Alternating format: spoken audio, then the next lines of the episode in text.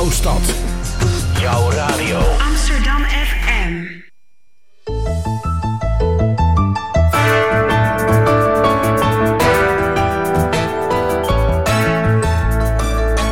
Wetenschap op Amsterdam FM.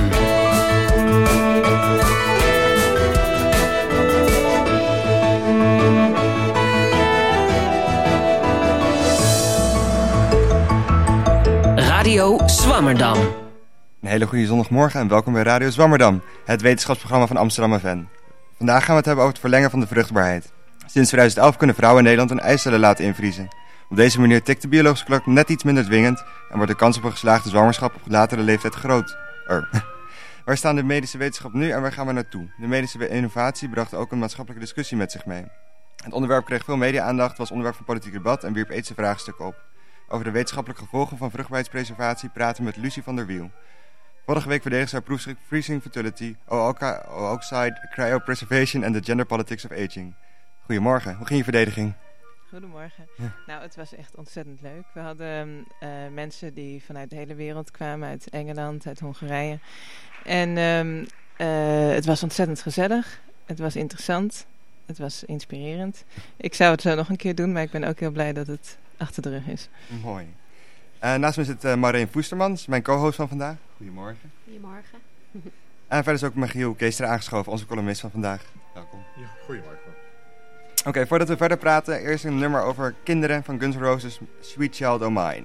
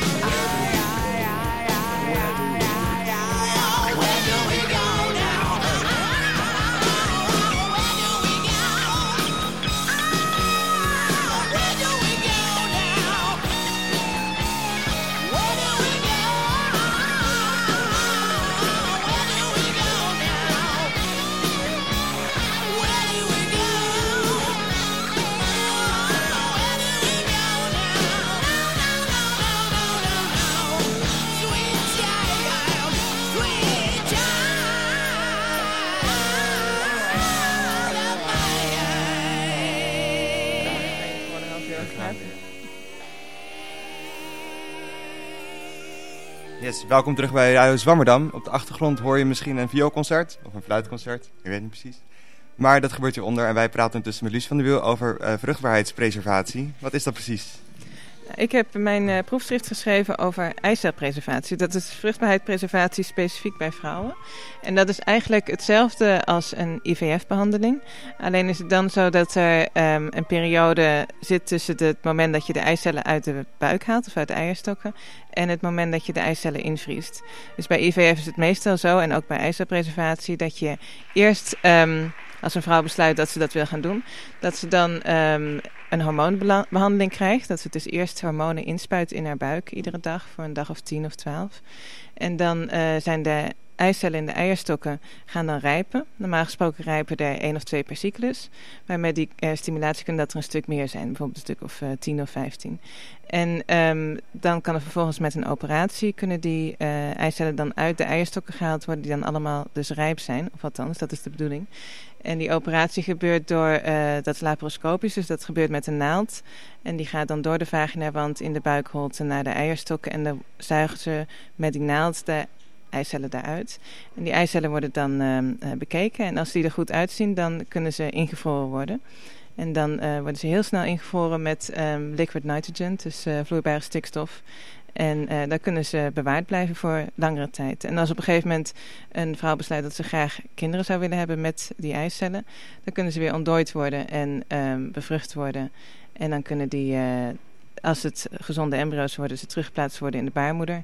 En dan uh, kan een vrouw eventueel zwanger worden. Maar het is maar um, het is een nieuwe technologie en die heeft ook ongeveer een kans van slagen van ongeveer minder dan 5% per eicel. Dus um, uh, het ligt ook aan hoeveel eicellen je invriest en wat de kwaliteit van die eicellen is, of er dan ook daadwerkelijk een kindje uitkomt. Dus ja, dat is, dat is het idee van uh, vruchtbaarheid. Minder dan 5% per eicel. Ah, dus daarom dus raden ze. Ei, ei, eicellen hebt, ja. ja, dus ze raden meestal aan in Nederland en in België om ongeveer 20 eicellen in te vriezen. Dat biedt geen garantie, maar dan zeggen ze, nou dan heb je een redelijke kans dat er een kindje uit kan komen. Um, en dan ligt het er ook maar net aan hoeveel eicellen je per cyclus krijgt. Dus per stimulatiecyclus. Uh, de ene vrouw produceert in één keer 20 en de andere misschien maar 5. Dus die, uh, als ze toch 20 eicellen wil, dan moeten ze misschien een paar keer die cyclus doorlopen. En ook een paar keer uh, de behandeling ondergaan. Ja. Het lijkt me ook geen pijnloze onderneming. Nee, want er gaat toch een naaldje vagina in en, uh, en je buik. En dat wordt wel verdoofd. Je krijgt uh, in Nederland een roesje. Soms uh, kan je ook meer verdoofd worden. Um, Uh, en je moet natuurlijk ook jezelf injecteren een aantal dagen achter elkaar. Dat is ook niet, uh, niet heel prettig. Sommige mensen vinden dat heel vervelend, andere mensen die vinden dat prima. Dus het is een overweging die je zelf moet maken. En daarbij kan het ook zo zijn dat er nog wat bijwerkingen kunnen optreden. Er bestaat een kans, zoals bij iedere operatie, op infecties. Uh, maar ook die hormoonstimulatie, de hormonen kunnen ook zorgen voor bijwerkingen.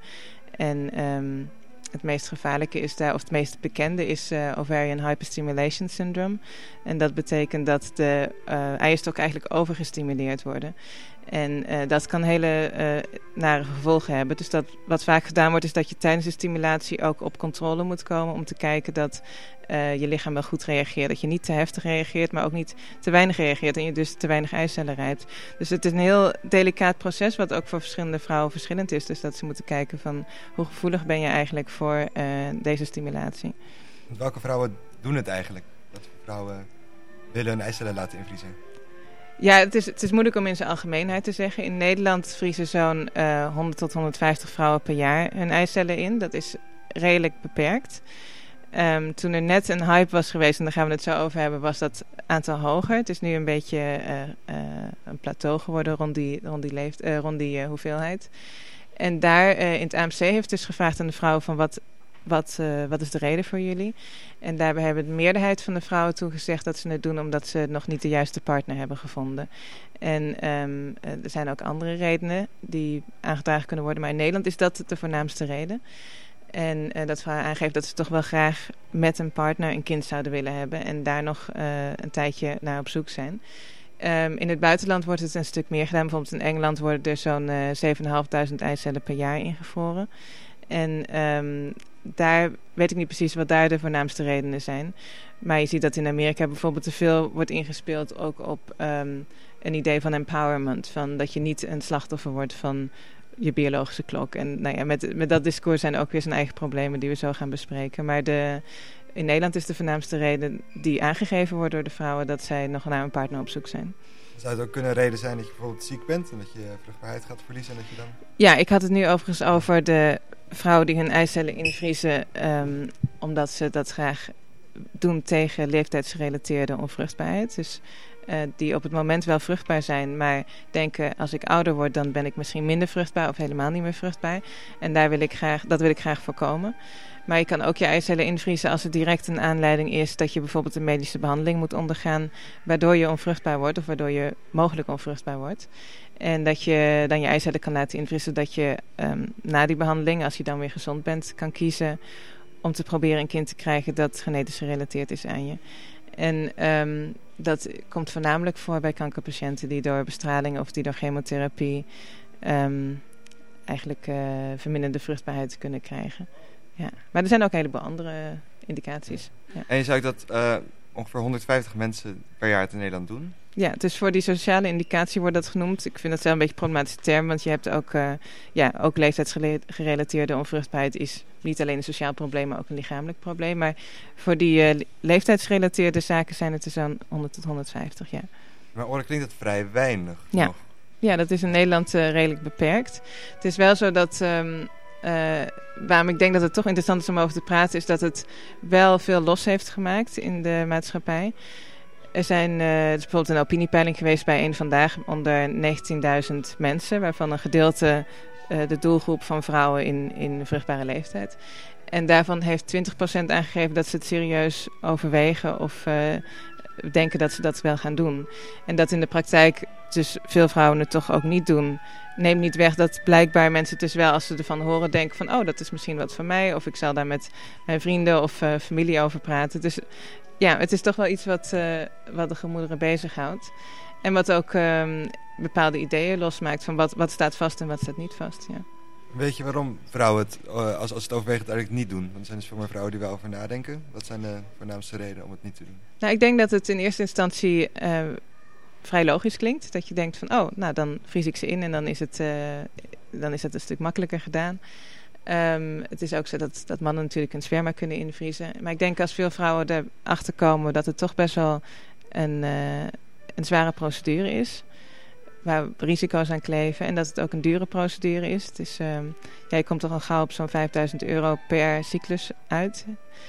Dat dan toch veel mensen denken van wil ik het wel echt heel graag. En als ik het echt heel graag wil, wil ik dan niet liever nu een kind. Um, of wil ik liever, maakt het me toch niet zo heel veel uit. Ik denk dat het toch voor veel mensen wel een stap is om dat, om dat te doen. Althans in Nederland. Maar ik denk dat er in andere omstandigheden, als het makkelijker gemaakt wordt, als het veel uh, aangemoedigd wordt, dat mensen dan toch denken van, oh, ik zie veel mensen omheen die het ook doen, dan kan ik het ook doen. Maar in Nederland is het nu nog niet um, op zo'n manier dat het, dat het op grote schaal gedaan wordt, nee. Dus die kosten die moeten door de, door de vrouw zelf uh, worden opgebracht. Er zijn geen verzekeringen? Nou, er zijn eigenlijk twee voornaamste fases van de preservatie. Dus de eerste is dat je dus die stimulatie hebt en dat de eicellen verwijderd worden en ingevroren worden. En de tweede fase is als je besluit dat je zwanger wil worden. En dan uh, worden de eicellen weer ontdooid en bevrucht en dan teruggeplaatst als alles goed gaat. En die tweede fase die wordt wel vergoed als je dan onvruchtbaar bent. Want dan heb je een medische indicatie. Wanneer iemand wordt gezien als onvruchtbaar, daar zijn ook weer allemaal uh, uh, indicatoren voor. Maar in eerste instantie, als je dus geen medische indicatie hebt, dus als je in principe vruchtbaar en gezond bent, dan wordt het niet vergoed door de verzekering als je ze gaat invriezen.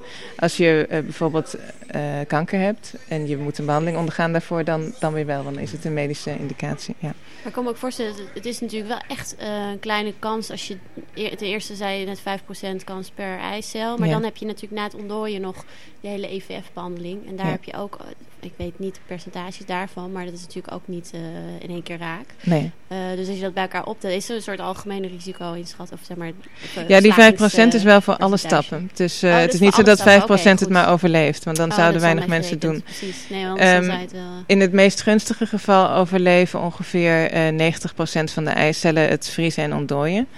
Um, en dat ligt een beetje per kliniek en per, uh, ja, per individueel geval hoeveel eicellen het overleven. Um, maar er zijn inderdaad heel veel stappen. Dus die eicellen moeten niet alleen ze moeten eerst goed gestimuleerd worden. Ze moeten dan goed uitgehaald worden. Ze moeten goed eh, ingevroren en ontdooid worden. Dan moeten ze ook nog bevrucht raken. Dan moeten die bevruchte eicellen goed gaan groeien. En um, dan moet de, de, implantatie goed zijn als ze in de baarmoeder geplaatst worden. En dan moet de zwangerschap nog goed verlopen. En alles bij elkaar opgeteld hou je dan nog minder dan 5% over per eicel... dat dan uiteindelijk een levendgeboren kind wordt. Ja op zich wel uh, bewonderenswaardig dat bevriezen en ontdooien, wat natuurlijk uh, cryonisme is volgens mij een algemene term. Ja. probeer al lang mensen in te vriezen of flikkers in te vriezen. Maar dat schijnt dus wel steeds beter uh, te lukken. Ja, nou het is eigenlijk wel bijzonder dat het bij, um, nou ja, in, in die zin, eicellen zijn een van de laatste cellen waarbij dat gebeurt. Spermacellen worden al vanaf de jaren 50 ingevroren bij dieren en mensen. En daar zijn hele grote commerciële um, belangen bij gemoeid, met name in de, in de veeteelt. Um, het invriezen van embryo's gebeurt ook al vanaf de jaren 80 op uh, grote schaal. Met name als mensen, ja, als het dus IVF doen en je hebt meerdere embryo's, dan kan je dus een aantal invriezen als ze van goede kwaliteit zijn. En dan kan je later uh, nog een keer proberen nog een kindje te krijgen. Of um, als de eerste zwangerschapspoging niet gelukt is, om het nog een keer te proberen zonder dat je weer die eicelstimulatie door hoeft te gaan. Maar um, inderdaad, eicellen heeft een stuk langer op zich laten wachten. Eigenlijk pas sinds 2006 is er uh, een nieuwe technologie gekomen. Uh, die bestond al langer, maar in, in, 2006 is die verbeterd dat er inderdaad een hoog percentage uh, vrouwen, eicellen het overleeft. En um, dat heet vitrificatie. En dat is in Japans onderzoek um, inderdaad tot op zo'n hoog slagingspercentage uh, verbeterd. Dus, en het komt eigenlijk vooral omdat die eicellen zijn de grootste eicellen in het menselijk lichaam. En omdat er dus eigenlijk veel vocht zit in zo'n eicel, relatief gesproken, kunnen er snel kristallen in vormen als je ze gaat invriezen. Ja, het makkelijker. Ja, en als je eenmaal kristallen hebt, dan zijn ze niet meer levensvatbaar. Dus er moest een manier gevonden worden om ze in te vriezen zonder dat je kristalvorming krijgt. Ja. ja. En dat kan of door het heel langzaam te doen, of door het juist heel snel te doen. En dit is heel snel, deze En in Nederland wordt het voornamelijk gedaan door heel snel te doen. Dat heet vitrificatie. En dan... Um, worden ze eigenlijk een soort, uh, in een soort glasachtig, uh, tot een glasachtige staat. Daarom heet het van vitro, ook vitrus, vitrificatie. Uh, heel snel tot een soort glasachtige staat gemaakt. En in die staat kunnen ze dus gepreserveerd blijven. Of bewaard blijven, ja. En haalt ook eigenlijk iedereen zijn eicellen weer op? Want als de mensen het laten invriezen, is het ook met een doel om het later weer te gaan gebruiken om zwanger te worden. Gebeurt het ook vaak? Nou, in Nederland zijn ze pas vanaf 2011 bezig. Dus ja, het is nu nog onduidelijk hoeveel vrouwen daadwerkelijk terugkomen. In andere landen waar ze het al een stuk langer doen, um, is het tot nu toe dat er zo'n 10% van de vrouwen terugkomt voor die eicellen. En uh, nou ja, dat is een beetje algemeen gesteld, maar ook daar is het dat, dat het eigenlijk pas populair wordt in de laatste jaren. Um, er zijn natuurlijk heel veel redenen om niet terug te komen als je als je al een kind hebt. Of als je in het buitenland wordt vaak ook IVF niet vergoed. Dus als je toch niet weer duizenden euro's wil, uh, of duizenden euro's of dollars of ponden of wat dan ook wil besteden aan een zwangerschapspoging. Als je toch geen kinderen wil, als je toch die partner niet hebt gevonden. Voor wat voor reden dan ook um, kunnen mensen besluiten om toch niet terug te komen voor die eicellen. Dus... Uh, en daarom is het ook interessant om te kijken naar wat, wat zit er nog meer achter, behalve een kinderwens. Um, dus het is niet alleen krijg je er wel of geen kinderen mee, maar ook hoe verandert het, het de ervaring van um, ouder worden en de ervaring van um, wil ik een kind of niet? Of uh, hoe, hoe, in hoeverre vind ik een partner eigenlijk nodig om een kind te krijgen? Of in hoeverre is dit een stap die het voor mij een ander gevoel geeft dat ik nu, uh, welke leeftijd dan ook word? Of dat nou gaat om, om van 20 tot, uh, tot 50. Aan iedere leeftijd uh, worden verhalen gekoppeld van wat het betekent in relatie tot je vruchtbaarheid. En um, ik denk dat dat, ja, zo'n zo'n ervaring kan ook het gevoel geven van, nou, ik heb in ieder geval alles aan gedaan. En uh, ik ben nu klaar voor een volgende stap. Over deze vraag gaan we het zo meteen verder hebben. Eerst gaan we even luisteren naar David, naar David Bowie met het nummer Cooks. Een nummer dat hij schreef voor zijn zoon Duncan Jones.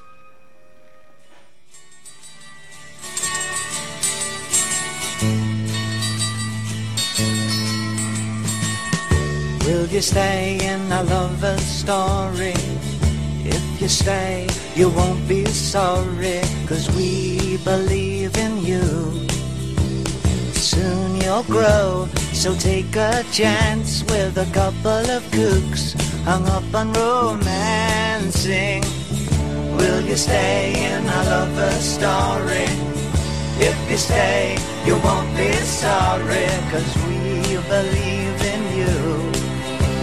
Soon you'll grow, so take a chance with a couple of kooks hung up on romancing.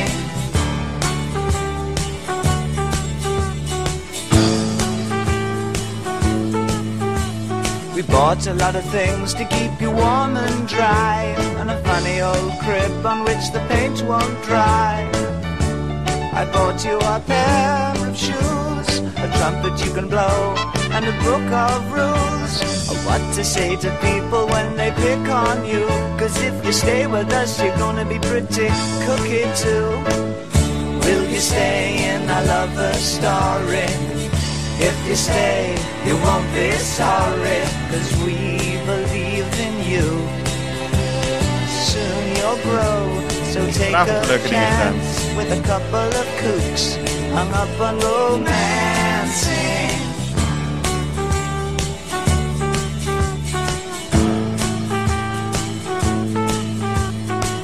And if you ever have to go to school, remember how they messed up this old fool. Don't pick fights with the bullies or the cats, cause I'm not much cop at punching other people's dads. And if the homework brings you down, then we'll throw it on the fire and take the car downtown. Will you stay in our lover's story? If you stay, you won't be sorry, cause we believe in you. Soon you'll grow, so take a chance with a couple of kooks hung up on romancing.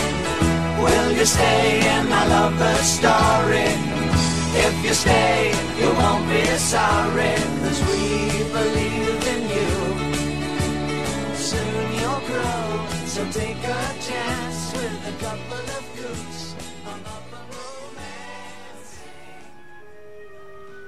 Welkom terug bij Radio Zwammerdam. Eh, voordat we verder gaan praten met Lucie van de Wiel, gaan we eerst even luisteren naar onze columnist Magiel. Goedemorgen. Hoewel ik van plan was om aan te sluiten bij het thema van de voortplantingstechnologie, heb ik daarvan afgezien vanwege de gebeurtenissen van afgelopen vrijdagavond. Ik bedoel natuurlijk de brute aanslagen in Parijs die minstens 140 slachtoffers maakten. Bomaanslagen, willekeurige schietpartijen op restaurantbezoekers en een systematische moord op de bezoekers van een popconcert. Een gruwelijke situatie die in eerste instantie de toeschouwer met verbijstering slaat en daarna vraagt om duiding en verklaring. En dat is waar wij als wetenschappers ook voor zijn. Met eh, dergelijke duiding en verklaring hopen we enigszins te begrijpen wat er nu eigenlijk gebeurd is en hoe we daarop zouden moeten reageren en wat we verder kunnen verwachten. In dit geval leverde dat verlangen naar duiding en verklaring vooral op dat al gelijk gespeculeerd werd over betrokkenheid van IS of Al-Qaeda of een andere islamitische terreurgroep. En ook in de afgelopen dagen werden deze aanslagen vooral gezien in het kader van de internationale strijd tegen Soenitisch extremisme. Hoe begrijpelijk een dergelijk verlangen ook is, het is belangrijk ook nu een systematisch en wetenschappelijke perspectief te hanteren en enkele kanttekeningen te plaatsen. Vanuit dat perspectief moet je bijvoorbeeld de vraag stellen of dit soort aanslagen geheel zouden verdwijnen als er geen Soenitisch extre- extremisme meer zou bestaan, of dat er altijd een vorm van terroristisch geweld onze samenleving zal blijven plagen. Een dergelijke meer systematisch perspectief is ook belangrijk omdat elke duiding en verklaring die gepresenteerd wordt in het publieke debat onmiddellijk ook sociale gevolgen heeft. Ook al zou die verklaring onwaar of halfwaar zijn, ons maatschappelijk gedrag wordt er gelijk door beïnvloed. Het valt nu bijvoorbeeld te verwachten dat onze islamitische medeburgers en de vluchtelingen uit het Midden-Oosten geconfronteerd zullen worden met de gevolgen van al te simplistische visies op deze aanslagen. Ik heb zeker niet de pretentie hier een volledige duiding en verklaring te kunnen geven, maar wil wel de volgende kanttekeningen maken die wellicht inzichtelijk maken hoe complex een verklaring eigenlijk zou moeten zijn. Eerst neem ik u kort mee naar een toevallige samenloop van mijn omstandigheden afgelopen vrijdag. Voordat ik las over de aanslagen in Parijs, zat ik in de opera gekluisterd aan mijn stoel door de gruwelijke gebeurtenissen die door de Franse componist Maurice Poulenc in zulke huiveringwekkende mooie muziek zijn gehuld in zijn opera Dialoog van de Carmelitessen. Kort gezegd vindt die opera plaats ook in Parijs, maar dan in het revolutiejaar 1789 en wordt een groep nonnen als representanten van de oude orde door het revolutionaire comité veroordeeld tot de guillotine, een andere onthoofdingstechniek. Deze revolutionaire terreur en ook de latere Jacobijnse terreur hebben de straten van Parijs destijds bloedrood getekend. Alleen al de guillotine heeft zo'n 14.000 slachtoffers gemaakt.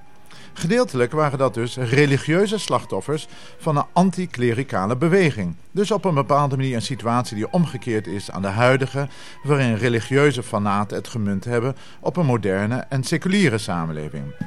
In elk geval is dit soort terreur dus niet voorbehouden aan geloofsfanaten uit de 21ste eeuw. Nog zijn het altijd de moderne seculiere burgers die daarvan het slachtoffer zijn. Een andere kanttekening. Dergelijke terreur vloeit niet alleen voort uit de clash tussen beschavingen of tussen seculiere en religieuze en heeft niet altijd te maken met globale oorlogen of migratiecrises. Immers, in Europa hebben we in de jaren 70 en 80 ook te maken gehad met terreuraanslagen van de Rote Armee-fractie, de Brigate Rossi en hier te landen was de revolutionaire antiracistische RARA actief. Misschien minder grote aantallen doden, maar toch ook met een zeer grote maatschappelijke impact.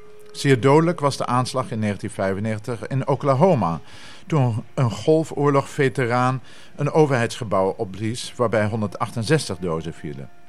Deze laatste aanslag werd door de socioloog Manuel Castells in zijn grote trilogie uit 1997 over The Information Age geplaatst in het kader van de grote sociale veranderingen die het gevolg zijn van globalisering en informatisering en waartegen lokale groepen zich verzetten. Castells verklaarde dit geweld en dat van de Colombiaanse FARC en van de Japanse secte die gifgas in de metro inzet, mede door te wijzen op het ervaren verlies aan zekerheid en controle vanwege die globalisering en de daardoor toegenomen onderlinge afhankelijkheden van mensen en landen. Ook toen waren die gewelddadigheden vooral uit op ontwrichting van het publieke leven. Ten slotte hebben velen in de afgelopen dagen al gewezen op de explosieve grondstof die bestaat uit de politieke en economische uitzichtsloosheid waarin veel jongeren zich bevinden in het Midden-Oosten, maar ook in bijvoorbeeld de buitenwijken in Parijs en elders in Europa. Dat hierdoor ressentiment gewekt wordt en de drempel om geweld te gebruiken lager wordt, lijkt logisch. Desalniettemin is daarvoor niet heel veel bewijs. Een achtergrondpaper bij het World Development Report 2011 laat zien dat er slechts gedeeltelijk een correlatie te zien is tussen werkloosheid in die landen en werelddelen en de gematigd van gewelddadigheid in die samenlevingen. In dat rapport wordt er bovendien op gewezen hoezeer werkloosheid vaak een symptoom is van allerlei andere maatschappelijke toestanden die ook relevant zijn. Zwakke overheidsorganen en andere instituties, zwakke rechtsstraatstructuren, minder aanwezigheid van bedrijvigheid enzovoorts. En nog een laatste kanttekening die een beetje aansluit bij het onderwerp van vandaag wil ik u tenslotte ook niet onthouden. De zogenaamde blauwe ballentheorie van het terrorisme. Deze theorie houdt in dat samenlevingen waarin economisch zwakke jonge mannen geen uitzicht hebben op een seksueel bevredigende relatie ook een kruidvat vormen. Uh, de auteur, socioloog Galuja, hiervan constateert dat zoiets mogelijk bij deze of geen een rol speelt, maar dat ook daar niet een grootschalige verklaring aan valt te ontlenen. Verder zou opgemerkt kunnen worden dat een dergelijke seksualiserende theorie van niet-westers geweld past in een traditie van westers orientalisme, van, uh, met een mix van seksualiteit en geweld zodat de theorie misschien meer zegt over onze westerse blik op de Oriënt en haar burgers dan over hen. Dit soort kanttekeningen maken de duiding en verklaring van de afgelopen gebeurtenissen er dus niet eenvoudiger op. Dat was ook de bedoeling, omdat eenvoud in dit geval verleidelijk, maar ook misleidend zou zijn. Die misleiding heeft dus mogelijk ook ernstige maatschappelijke gevolgen. Dat betekent niet dat geen van de genoemde factoren, culturele, religieuze meningsverschillen, processen van globalisering, informatisering, politieke en economische uitzichtsloosheid ertoe doen. Integendeel, het is eerder zo dat een mix van zulke en waarschijnlijk nog andere factoren de daders tot hun keuze gebracht zal hebben. De treurige slotsom van zo'n complexe verklaring zou kunnen zijn dat er dus ook weinig aan te doen is vanwege al die factoren. Je kunt het ook omkeren. Juist bij zo'n multicausaal fenomeen zijn er ook vele aangrijpingspunten voor onze inspanningen. Maar laten we niet naïef zijn. Wanneer deze terreurgolf over zijn hoogtepunt heen is, zal er ongetwijfeld weer een volgende op ons afkomen. Yes, welkom uh, terug bij Radio Zwammerdam. We praten ons met Lucie van de Wiel uh, over het uh, invriezen van ijscellen. We hebben het net gehad over de werking van het invriezen en nu gaan we het meer hebben over de maatschappelijke gevolgen. En je ziet er zelf uit alsof je rond de 30 bent. Hoe ben je op het onderwerp gekomen? Ja, nou ik wil eerst even Magiel bedanken voor de prachtige column. En, uh, en natuurlijk zeer relevant om dat, om dat onderwerp even aan te stippen. Dus even om dat te erkennen voordat we weer uh, teruggaan naar de eicellen. Um, en inderdaad, uh, nou ja, wat hij ook al zei, dat je, dat je moet kijken naar wat voor verklaringen er gegeven worden van bepaalde fenomenen. En daar, dat, dat, geldt, dat is misschien het enige bruggetje wat ik kan slaan tussen terreur en het invriezen van eicellen. Dat publieke verklaringen voor dan wel technologie of dan wel um, uh, terreuraanslagen hebben op zich al maatschappelijke gevolgen, los van um, wat zo'n technologie daadwerkelijk doet of wie er daadwerkelijk iets mee um, uh, het besluit zich daarmee bezig te houden. En zo ook ikzelf. Um, en ik denk dat ik daar zelf een goed voorbeeld van ben, omdat ik zo disproportioneel me bezig heb gehouden met deze technologie de afgelopen vier jaar. Heeft dat op mij veel invloed gehad. In uh, niet alleen de vraag of ik wel of niet mijn eicellen wil invriezen, maar ook naar hoe ik mijn eigen lichaam bekijk en hoe ik um, nadenk over wat het betekent om een bepaalde leeftijd te zijn. Ik ben nu zelf 31 en um, ik heb mij met name geërgerd aan de manier waarop er vaak op hele negatieve manier gesproken wordt over ouder worden. Uh, of dat nou gaat om uh, verminderde vruchtbaarheid of om uh, uiterlijk of om hoeveel mensen in, in de media uh, in beeld gebracht worden. Ik denk dat er in, in de westerse wereld in zijn algemeenheid sowieso een, een grote voorkeur bestaat voor jeugdigheid en, en een soort van twintiger, misschien dertiger.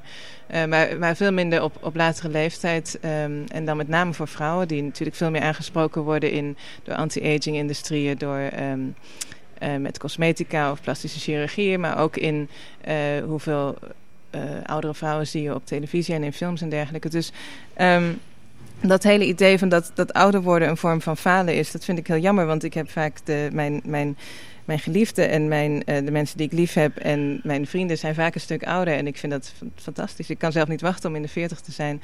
En, en, en hopelijk word ik uh, een oud mens op een goede manier. Um, dus ik, ik ben altijd actief bezig met een, een, uh, een um, enthousiast verhaal te vertellen over mijn eigen lichaam en het lichaam van anderen. En daarbij ook de vruchtbaarheid. En ik denk ook dat, ik weet zelf niet of ik wel of geen kinderen wil. Ik wou graag mijn eicellen invriezen in het kader van mijn promotieonderzoek, maar dat is nu voorbij. Dus ik, uh, ik ben er nog niet uit. Ik, ik weet ook veel nu, ik heb veel verhalen gelezen van mensen die toch um, wel met medische bijwerkingen hebben, te maken hebben gekregen. En dat schrikt me een beetje af. aan de andere kant vind ik het ook ja, bijzondere mogelijkheden hebben buiten wel of geen kinderen krijgen. Zoals bijvoorbeeld wat gebeurt er met die eicellen als ik doodga. En um, ja, het lijkt me toch ook wel spannend om daarover na te denken en daar al een soort van andere vorm van verwantschap aan te binden. Uh, ook het idee dat ik mijn eicellen in de baarmoeder van een andere vrouw zou kunnen plaatsen, vind ik ook een spannend idee. Um, het ligt ook aan in, welke, in welk land en in welke context je dat doet, of dat wel of niet mag en tot hoe lang en tot welke leeftijd en zo. Dus um, ja, kortom, ik ben ook een, een, wetenschapper die niet ja of nee zegt, maar die, die het heel spannend vindt om over deze dingen na te denken.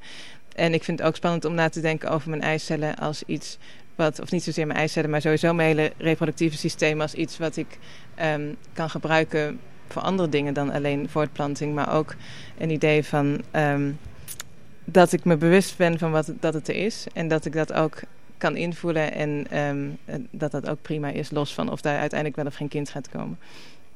Uh, waar ik wel nieuwsgierig naar ben, want um, dus de natuur trekt zich niks aan van onze culturele tendensen. Dus, maar is er eigenlijk is het een hele stabiele leeftijd? Want natuurlijk, mannen die hebben het geluk dat ze hun leven lang zo'n beetje vruchtbaar zijn. Nou ja, met haken en ogen, want de sperma wordt ook uh, slechter qua kwaliteit. Ja. Maar is het bij vrouwen altijd dezelfde leeftijd geweest waarbij ze ongeveer in de menopauze komen? Of, of nou, er zijn twee dingen, want je hebt dus de menopauze en je hebt het moment dat je, of het moment, de, de tijdspannen waarin de vruchtbaarheid verminderd wordt. En um, dat zijn twee verschillende dingen. En lange tijd voordat er veel onderzoek werd gedaan naar vruchtbaarheid, was dat veel meer gekoppeld aan menstruatie of niet. Dus dan krijg je ook een heel ander lichaamsbegrip van ben ik nog vruchtbaar of niet? Nou, ik zie dat ik iedere maand bloed, dus dan zal het wel oké zijn of niet.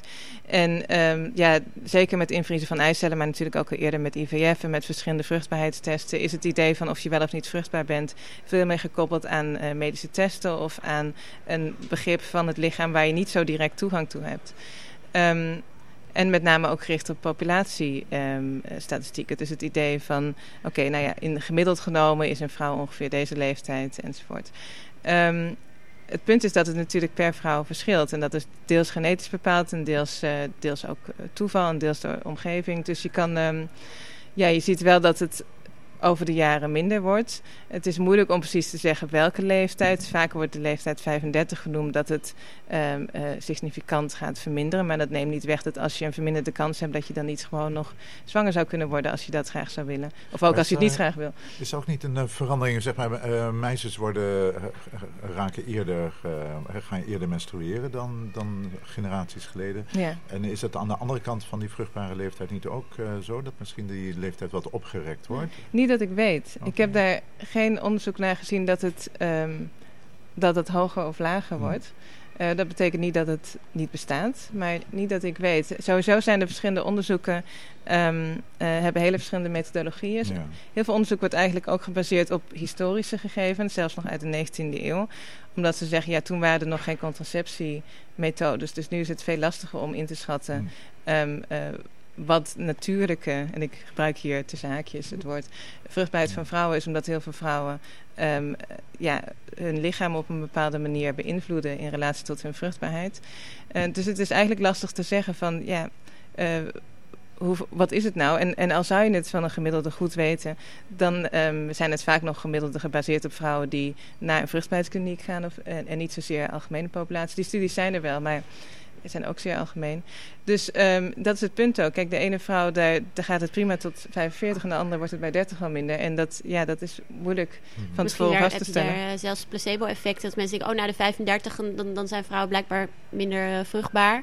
Nou, dat kan heel fysische effecten hebben, dat soort ja, uh, ja, zeker. Concepten. En je ziet ook vaak als mensen gestrest zijn dat het minder ja. makkelijk gaat. Ja. En, um, dus ja, het ligt ook aan hoeveel stress dat oplevert. En dat hangt ook weer samen met de verhalen die we erover vertellen. En in hoeverre het wordt gezien als een, als een punt van falen of als iets van ja, het moet nu gebeuren, anders gaat het nooit meer. Um, dus ja, dat, uh, dat hangt allemaal samen inderdaad. En het invriezen van een ijscel, is dat eigenlijk een soort ontwijken van de biologische klok? Of is het meer het verlengen van de biologische klok? Ja, er zijn verschillende opvattingen over. En het, um, de, de tegenstelling die je voornamelijk zag in het Nederlandse debat is dat enerzijds Um, was er, nou ja, en ik zal het even contextualiseren. In 2009 wou het AMC beginnen met het invriezen van eicellen voor vrouwen die um, dat wilden doen om niet-medische redenen, of althans om de redenen dat zij ouder zouden worden. En uh, daar is toen bezwaar uitgekomen vanuit de politiek. Er was toen uh, Balken en de Vier-kabinet. En um, met name vanuit het CDA kwamen er veel bezwaren van... Uh, ja, dat, dat moeten we toch niet willen, want dat is te veel ingreep op de natuur.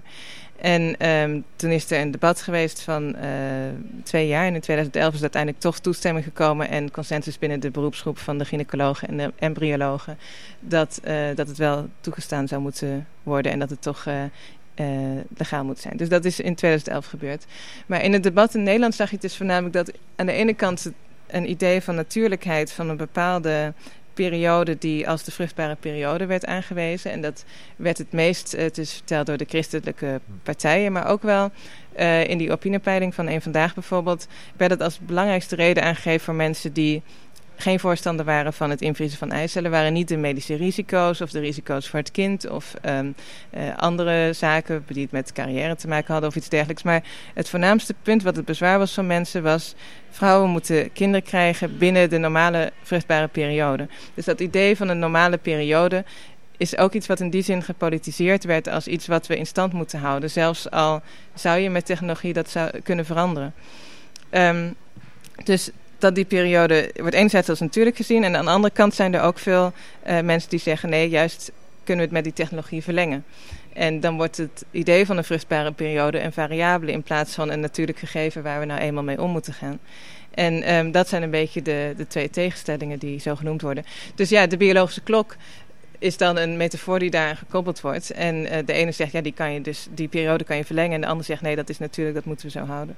Want eigenlijk is het juist een conservatiever idee eigenlijk om uh, je eicellen te laten invriezen... om dan later in een gezin een kind op te kunnen voeden... dan om uh, bijvoorbeeld naar een spermabank te gaan en daar... Uh, ja, de, nou ja, zou het juist binnen dat hele idee van gezin als hoeksteen van de samenleving... zou het juist een goede mogelijkheid zijn om dan alsnog in een gezin een kind te kunnen voeden als je kinderwens hebt. Ja, bijvoorbeeld. Nou, je ziet dat bij veel reproductieve technologieën, als ze ingevoerd worden, dat er dan uh, bezwaren zijn die um, uh, een idee van de natuur citeren om het uh, om de status quo te behouden.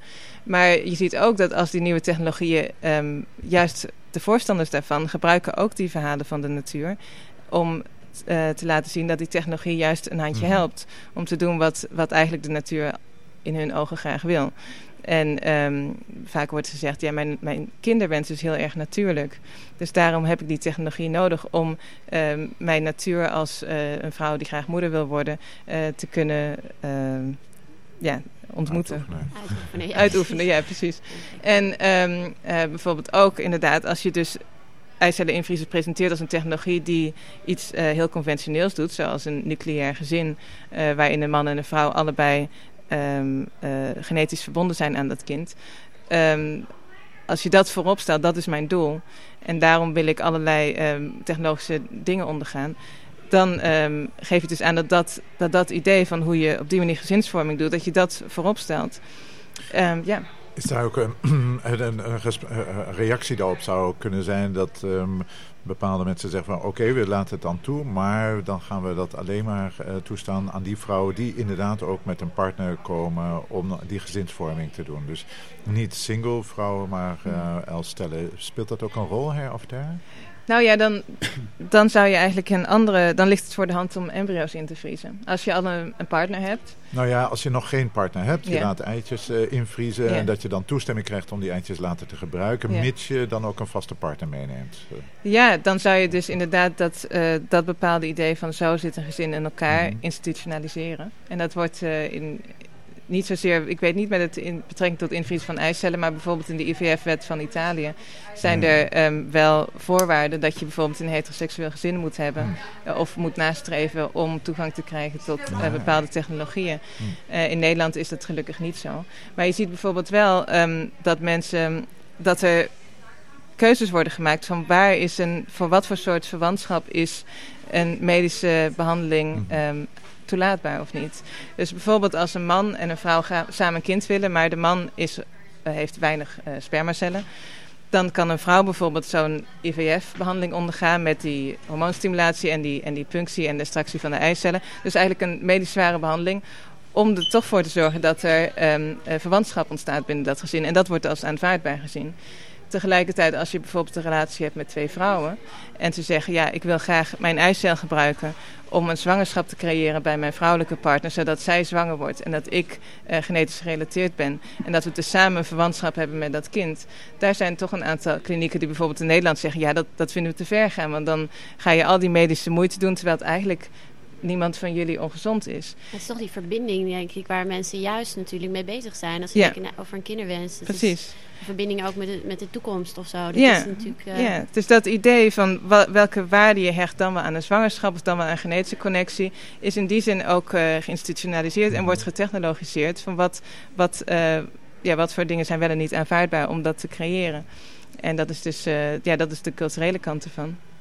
En is dat in onze individualistische samenleving dan ook... mm, wordt er meer gekeken van... eh, iedereen heeft recht om te beslissen wat in, in haar of in zijn ogen uh, verbindenis is. Zie je daar ook verschil in de verschillende landen? Want wij zijn natuurlijk in het Westen zo vanuit het individu kijken we. Um, maar kom zoals dit is ook een heel... echt een sociaal... Hmm. Uh, uh, ja, uh, sociale kijk op, op het gezin. Dus het is, het ja, is, zeker. het is dubbel. Ja, en, en je ziet dus heel vaak, um, met name in landen waar... Uh, ja, in, in verschillende landen zijn natuurlijk verschillende moralen van wat is een gezin. Uh, wie mag er samen kinderen krijgen. En dat is gereflecteerd in wie heeft toegang tot die technologie of niet. En ook in hoeverre wordt zo'n um, interventie gefinancierd. Bijvoorbeeld in Israël zie je dat er... Um, de voortplanting heel erg wordt aangemoedigd. En het idee dat de natie reproduceerbaar is door het lichaam van de vrouwen van die natie. Um, is daar bijvoorbeeld uh, heel erg op de voorgrond. Dus daar worden ook, uh, ook bijvoorbeeld eicelpreservatie, maar ook andere reproductieve technologieën veel meer vergoed dan bijvoorbeeld in Nederland.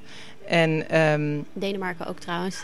Denemarken, Denemarken is erg bezig met een campagne om uh, meer nageslacht hmm. te produceren. Ja, zeg maar. ja dus dan heb je inderdaad ja. die biopolitiek dat, dat een, uh, een, een bepaalde natiestaat beslist van wij willen graag uh, meer kinderen of meer kinderen in dit soort uh, contexten en dat daar dan ook beleid naar gemaakt wordt. En wat betreft de individualisering is het natuurlijk hier ook zo dat op deze manier een individuele vrouw verantwoordelijk gesteld wordt voor uh, hoe lang zij vruchtbaar is. En dat dan ook het risico bestaat dat die verantwoordelijkheid te veel bij het individu gelegd wordt en te weinig bij de sociale structuren en omstandigheden waardoor Mhm. een eh, bepaalde gezinsplanning tot stand komt. Dus dat heeft zowel te maken met ehm, wanneer worden relaties gevormd, eh, maar ook hoe zit een loopbaan in Arbeids, elkaar, eh, hoe zit, eh, wat zijn de arbeidsomstandigheden voor mannen en voor vrouwen als er kinderen komen. En ehm, ja, wat zijn de culturele normen daarin van wanneer is het acceptabel om kinderen te krijgen en wanneer niet. En ehm, ja, dat zijn eigenlijk dingen die niet zozeer, ja, die een hele grote sociaal-culturele component hebben, maar op zo'n technologische manier bij een individu worden neergelegd van, eh, ja, als jij je wil schikken naar die normen, dan kan je beter je eicellen invriezen, zodat je daar meer kansen toe hebt. En in die zin is het eicellen invriezen ook wel een interessante reproductieve technologie, omdat ze tot nu toe zich voornamelijk gericht hebben op mensen die al onvruchtbaar zijn, dus die graag nieuw een kindje willen en merken dat het niet lukt. En ehm, dit is een technologie voor mensen die nu geen kinderen willen. En die niet per se onvruchtbaar zijn. Dus dat is een veel grotere groep. Die, ja, de, de groep vrouwen die ooit misschien een kind willen. En nu aannemen dat ze nog vruchtbaar zijn. Dat is veel groter. En eh, in die zin is er ook veel meer kans op commercialisatie. Niet zozeer in Nederland, omdat hier de, de zorg eh, rondom vruchtbaarheid veel minder gecommercialiseerd is dan in bijvoorbeeld Engeland of in Amerika. Maar daar zeker wel. En dat zie je ook terug in de marketing van deze technologieën. Maar in Nederland is het ook zo dat het dus eh, ongeveer, nou, als je twee behandelingen moet doen, ongeveer 11.000 euro gaat kosten als je je eicellen wil invriezen en uiteindelijk wil laten, eh, en deze, de zwanger van wil raken. Mhm. Dus nog steeds wel, dat dan, de, de, de armere vrouw die kan het niet betalen, zeg maar. Het dan, vooral de carrière tegen die ze dan noemt, die de eerste carrière hebben gemaakt, die uiteindelijk dan op latere leeftijd zwanger kunnen worden. Mij. Nou, die kan inderdaad wel stellen dat er een, eh, een effect komt van wie wel en geen toegang heeft tot deze technologie als het niet vergoed wordt. En daar is natuurlijk de financiële component een groot onderdeel van. Dus wie kan het wel en niet betalen. Maar ook wie, wie wordt er aangesproken of niet door, zo'n, eh, eh, door bepaalde marketing. En dat, dat zie je in het buitenland bijvoorbeeld, dat er echt specifiek websites zijn die vrouwen aanspreken met je bent een succesvolle vrouw, je hebt alles voor elkaar. Eh, zorg nu dat je ook je lichaam onder controle krijgt, want je hebt de rest van je leven ook onder controle. En ehm, in Nederland is het toch een iets neutralere toon waarop dat, ehm, of neutraal is natuurlijk nooit helemaal neutraal, maar wel een, een, meer, een toon die vergelijkbaar is met andere eh, reproductieve behandelingen. Ehm, maar het is wel degelijk zo dat daarin een bepaald soort vrouw aangesproken wordt. En ene kant, enerzijds de financiële kant, anderzijds ook van wat zijn de patronen in verschillende mensen met verschillende opleidingen of met verschillende inkomensklassen in hoe zij eh, relatievorming doen, in ehm, wanneer zij klaar zijn voor een gezin en de keuze maken om wel of geen kinderen te krijgen. En daarin zie je ook dat eh, bepaalde bevolkingsgroepen dat later doen dan anderen. Dus in die zin spreekt het ook een andere groep aan, ja. Ja, want je Ja. had ook... Oh, sorry. Nou, ik, ik zat ook eh, aan die relatievorming eh, te denken. Dat, ik kan me eh, twee verschillende soorten effecten daarvan eh, voorstellen. Eén is dat door eh, de, het feit dat die biologische klok dan wat minder eh, zwaar tikt... dat daarmee de druk op de relatievorming en, eh, en, en op het, als het ware, rijpen van een relatie ten behoeve van eh, ouderschap... die druk die neemt wat af. Dat zou een goed eh, iets zijn. Aan de andere kant kan ik me ook voorstellen dat het een negatief ec- effect heeft. Namelijk dat daarmee de, eh, als het ware, ehm, ja, het, het wachten op de ideale eh, man en, en vader eh, is nu helemaal uitgesteld als het ware. Hè? Dus je, je hoeft helemaal geen enkel compromis meer te sluiten in je, in je relatievorming. Want die eieren die wachten wel, of die eitjes wachten wel. Dus ik weet niet of je daar iets over kan zeggen, wat dat eigenlijk het effect op die relatievorming zou hebben. Ja, eh, om, dat, om dat echt duidelijk te zeggen, zou je daar onderzoek naar moeten doen. En eh, ik heb niet specifiek onderzoek gedaan door ehm, met de vrouwen zelf, door een groep vrouwen Mhm. daar zelf over te interviewen bijvoorbeeld. Maar ik kan me wel voorstellen dat ehm, eh, het, het invriezen van eicellen effect heeft. En dat zie je ook veel terug in de verhalen die je ziet in de media of in documentaires. Dat op het moment dat vrouwen inderdaad hun eicellen ingevroren hebben, ze het idee hebben van oké, ik heb in ieder geval nu alles eraan gedaan wat ik op dit moment kan doen. Ik weet dat die eicellen er zijn. Het zal misschien wel of niet lukken, maar de mogelijkheid is niet uitgesloten. En het, het idee van dat er een kans bestaat, is al op zich een, eh, een aanmoedigend idee om niet het idee op te geven dat je ooit kinderen krijgt. En ook dat in die zin inderdaad de druk op de relatievorming eh, wat minder wordt. Ehm, ik denk dat veel vrouwen door dit te doen juist ook wel bewust zijn van het feit van... oké, ik kan niet, ook niet eindeloos wachten. Ehm, als ik in ieder geval kinderen wil. Ehm, en tegelijkertijd denk ik dat het ook belangrijk is om te kijken naar wat is de rol in heteroseksuele gezinnen van mannen bij ehm, relatievorming en bij de keuze voor kinderen of niet. Over het algemeen zijn mannen drie jaar ouder dan vrouwen als kinderen geboren worden. Ehm, en de vraag is dan ook in hoeverre is de keuze helemaal specifiek iets waarbij je alleen moet kijken naar de factoren die vrouwen hebben. Of zijn er ook juist de mannen die zeggen, doe mij nog maar niet, wacht nog maar eventjes. Je hebt toch je eicellen al ingevroren. Of vries je eicellen maar in, dan kunnen we nog even wachten. Ehm, op het moment zie je dus dat in Nederland de vrouwen met name single zijn. Dus dat is niet zozeer het geval. Maar het is ook een voorstelbaar effect als het een ingeburgerd idee raakt. En, ehm, en ja, vaak wordt er gezegd, zijn vrouwen inderdaad zo kritisch op mannen? Maar even goed kunnen vrouwen, eh, mannen kritisch zijn op vrouwen? Of is, heb, zijn mensen kritisch op elkaar in het kiezen voor zo'n zo'n grote stap? Dus ja, het is, eh, het, is, het is moeilijk te zeggen.